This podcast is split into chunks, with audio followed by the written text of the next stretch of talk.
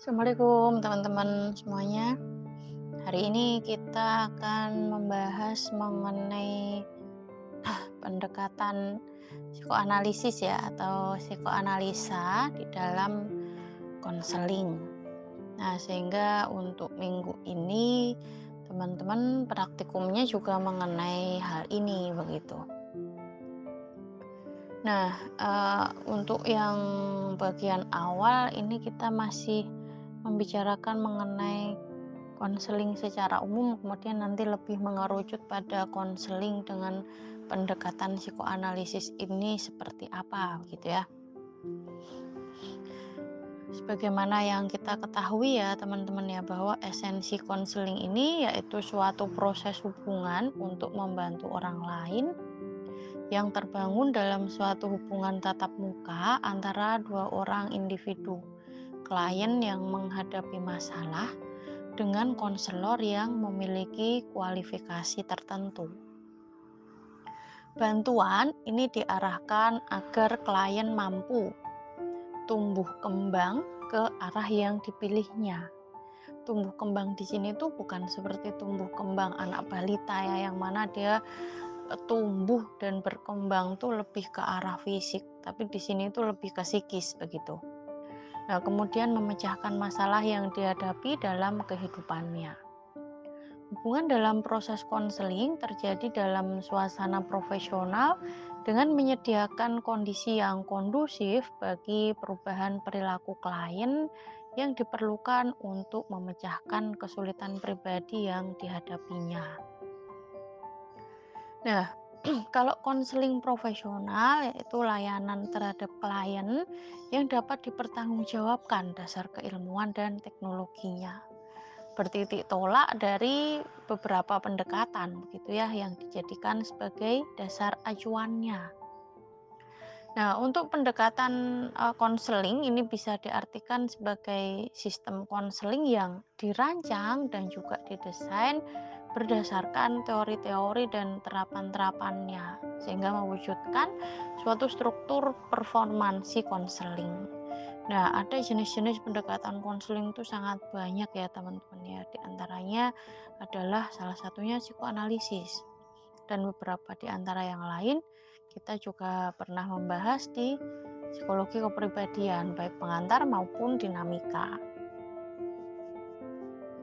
Nah, untuk pendekatan konseling psikoanalisis sendiri ini punya konsep dasar ya. Yang pertama, pandangan tentang manusia, bahwa manusia itu cenderung diartikan pesimistik, deterministik, kemudian mekanis dan juga reduksionistik. Manusia itu dideterminasi oleh kekuatan-kekuatan irasional, motivasi tidak sadar, kebutuhan dan dorongan biologis, dan juga naluriah oleh peristiwa psikoseksual yang terjadi pada masa lalu dari kehidupannya. Nah, tingkah laku manusia yang pertama itu ditujukan untuk memenuhi kebutuhan biologis dan insting-instingnya, kemudian dikendalikan oleh pengalaman masa lampau dan ditentukan oleh faktor interpersonal dan juga intrapsikis. Nah, kemudian mengenai pandangan ke, tentang kepribadian dari psikoanalisis ini, kita juga perlu melihat ya bahwa psikoanalisis sendiri kan mereka eh, mempertimbangkan ya tingkatan kesadaran. Nanti ada kesadaran yang diartikan memiliki fungsi untuk mengingat, menyadari dan merasakan sesuatu secara sadar. Nah, kesadaran ini punya ruang yang terbatas dan dampak pada saat individu menyadari berbagai stimulus yang ada di sekitarnya. Kemudian ambang sadar atau preconsciousness ya. Nah, ini tingkatan kesadaran yang menyimpan ide, ingatan dan perasaan yang berfungsi mengantarkan ke tingkat kesadaran. Bukan merupakan bagian dari tingkat kesadaran, tetapi merupakan tingkatan lain yang biasanya membutuhkan waktu beberapa saat untuk menyadari sesuatu. Nah, kemudian ketidaksadaran atau unconsciousness. Ini merupakan tingkatan dunia kesadaran yang terbesar dan sebagai bagian terpenting dari struktur psikis.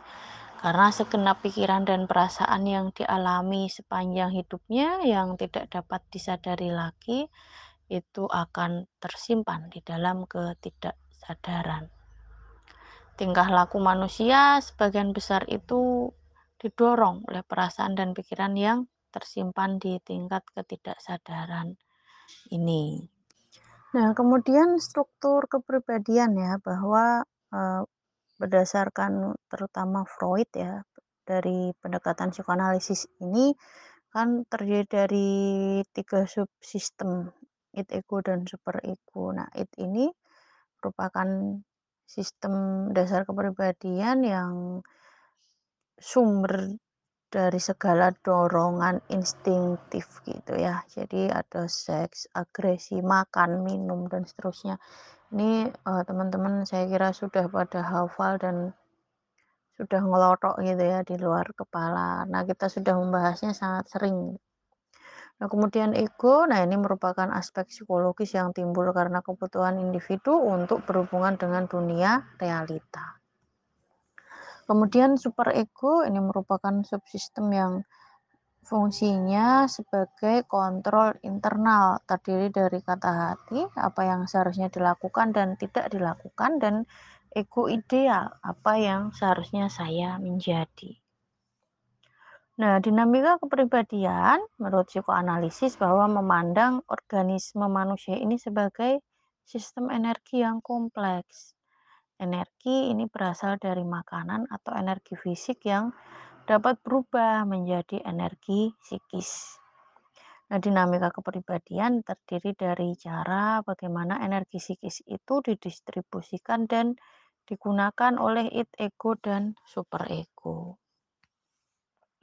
Nah, kemudian perkembangan kepribadian ya. Ini teman-teman saya kira sudah pada sangat hafal ya. Kepribadian itu dimulai terbentuknya pada tahun pertama di masa anak. Maka kalau kita melakukan interview dengan model psikoanalisis, ini yang kita cari ya, lima tahun pertama orang itu ngapain aja gitu, ada trauma apa gitu di sana. Nah, pada umur lima tahun itu kalau menurut psikoanalisis ya, struktur dasar kepribadian individu itu telah terbentuk.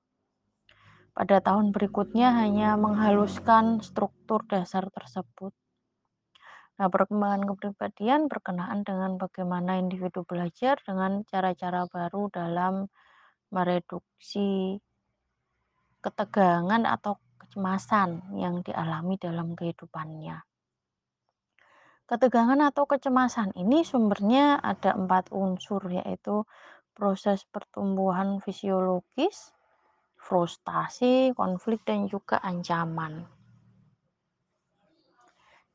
Cara ego dalam menghindari ancaman yang menimbulkan ketegangan atau kecemasan itu dengan menggunakan mekanisme pertahanan ego ya. Ini saya kira juga teman-teman sudah pada tahu dan hafal ya. Bentuk-bentuk mekanisme pertahanan ego atau pertahanan diri ya, ada identifikasi, regresi, fiksasi, proyeksi, represi, seperti itu. Kemudian fase-fase atau perkembangan kepribadian ya, ada oral, anal, valik, laten, dan genital. Nah, kemudian ini yang penting ya teman-teman ya, asumsi tingkah laku bermasalah dengan mendasarkan pada pendekatan psikoanalisis. Tingkah laku bermasalah itu menurut pandangan psikoanalisis disebabkan oleh kekacauan dalam berfungsinya individu yang sumbernya itu pada dinamika yang tidak efektif antara id, ego, dan superego, kemudian proses belajar yang tidak benar pada masa kanak-kanak.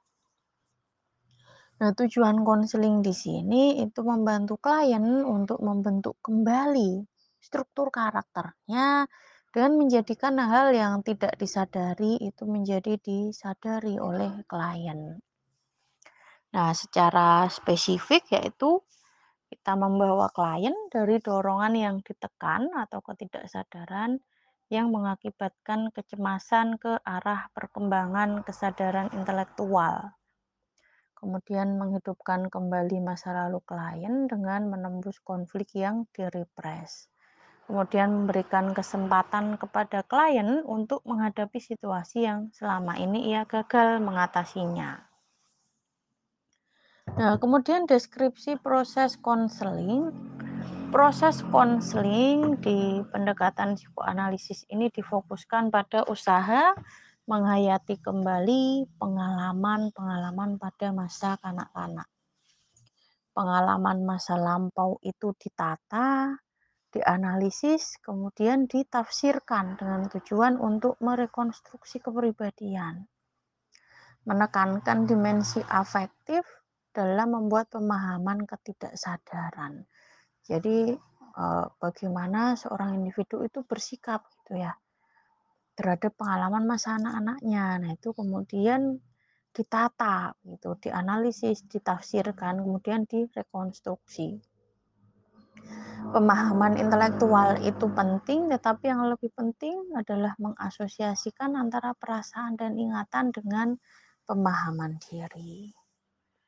Dalam konseling psikoanalisis ini terdapat dua bagian, hubungan konselor dengan klien, ada aliansi dan transferansi. Aliansi itu sikap klien kepada konselor yang relatif rasional, realistik dan tidak neurosis.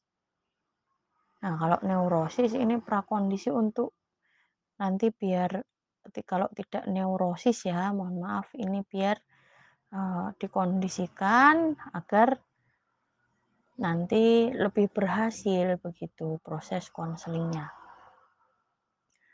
Nah, kemudian transferensi ini merupakan pengalihan segenap pengalaman klien di masa lalunya terhadap orang-orang yang menguasainya yang ditujukan kepada konselor. Merupakan bagian dari hubungan yang sangat penting untuk dianalisis. Membantu klien untuk mencapai pemahaman tentang bagaimana dirinya telah salah dalam menerima, mungkin juga menginterpretasikan, dan juga merespon pengalamannya pada saat ini dalam kaitannya dengan masa lalunya. Nah, peran utama konselor dalam proses konseling psikoanalisis ini yaitu membantu klien dalam mencapai kesadaran diri, kemudian ketulusan hati, dan juga hubungan pribadi yang lebih efektif dalam menghadapi kecemasan melalui cara-cara yang realistis. Konselor itu membangun hubungan kerjasama dengan klien dan kemudian melakukan serangkaian kegiatan mendengarkan dan juga menafsirkan. Konselor memberikan perhatian kepada resistensi klien. Nah, fungsinya untuk mempercepat proses penyadaran hal-hal yang tersimpan dalam ketidaksadaran. Nah, kemudian untuk teknik konselingnya ya, teman-teman semua ya. Teknik konseling psikoanalisis ini diarahkan untuk mengembangkan suasana yang bebas tekanan. Nah, seperti apa sih sebenarnya ya suasana yang bebas tekanan ini? Mungkin teman-teman sudah punya bayangan ya sebelumnya. Nah, dalam suasana bebas ini, klien itu menelusuri apa yang tepat dan tidak tepat pada tingkah lakunya dan mengarahkan diri untuk membangun tingkah laku yang baru. Ada lima teknik dasar ya dalam konseling psikoanalisis ini, ada asosiasi bebas, kemudian interpretasi, analisis mimpi, analisis resistensi, dan juga analisis transferensi. Nah, ketika dalam e, praktikum seperti itu, ketika teman-teman akan menggunakan pendekatan psikoanalisis ini, alangkah mungkin lebih baik ya bahwa kita tahu dulu nih apa sih sebenarnya arti dari lima teknik dasar tersebut gitu ya. Asosiasi bebas ini merupakan teknik pengungkapan pengalaman masa lampau dan penghentian emosi yang berkaitan dengan situasi traumatik di masa lampau. Jadi klien itu memperoleh pengetahuan dan evaluasi diri sendiri. Kemudian interpretasi itu merupakan prosedur dasar yang digunakan dalam analisis mimpi, resistensi, dan transferensi. Nah, penjelasan makna tingkah laku ini biasanya dimanifestasikan dalam mimpi, bisa juga dengan asosiasi bebas, resistensi, dan juga transferensi. Nah, untuk rambu-rambu interpretasi sendiri ya teman-teman ya, bahwa interpretasi itu disajikan pada saat gejala yang diinterpretasikan itu berhubungan erat dengan hal-hal yang disadari oleh klien.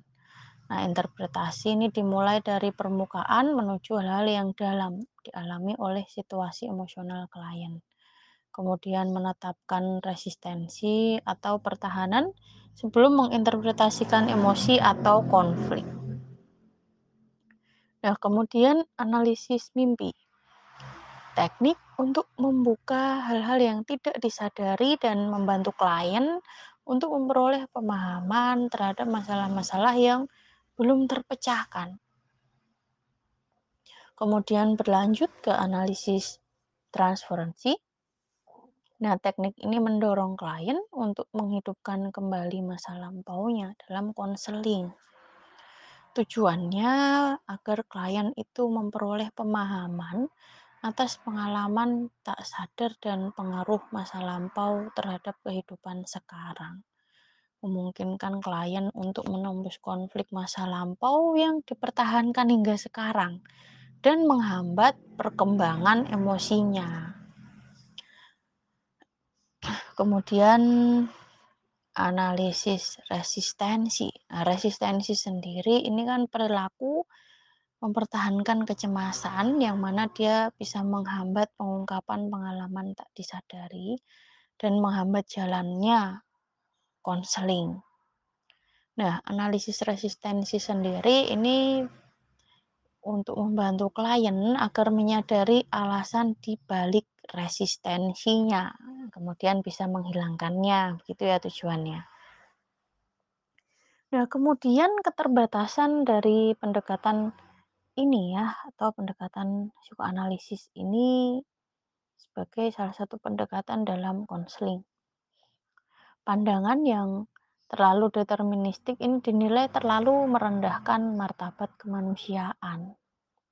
Terlalu banyak menekankan kepada masa kanak-kanak dan menganggap kehidupan itu seolah-olah ditentukan oleh masa lalu. Hal ini memberikan gambaran seolah-olah tanggung jawab individu itu berkurang. Kemudian cenderung meminimalkan rasionalitas, dan data penelitian empiris ini kurang banyak mendukung sistem dan konsep psikoanalisis seperti konsep tentang energi psikis yang menentukan tingkah laku manusia. Saya kira begitu ya teman-teman untuk bahasan dari hari ini tentang pendekatan psikoanalisis dalam konseling. Semoga bermanfaat. Dan silahkan kalau ada yang mau didiskusikan.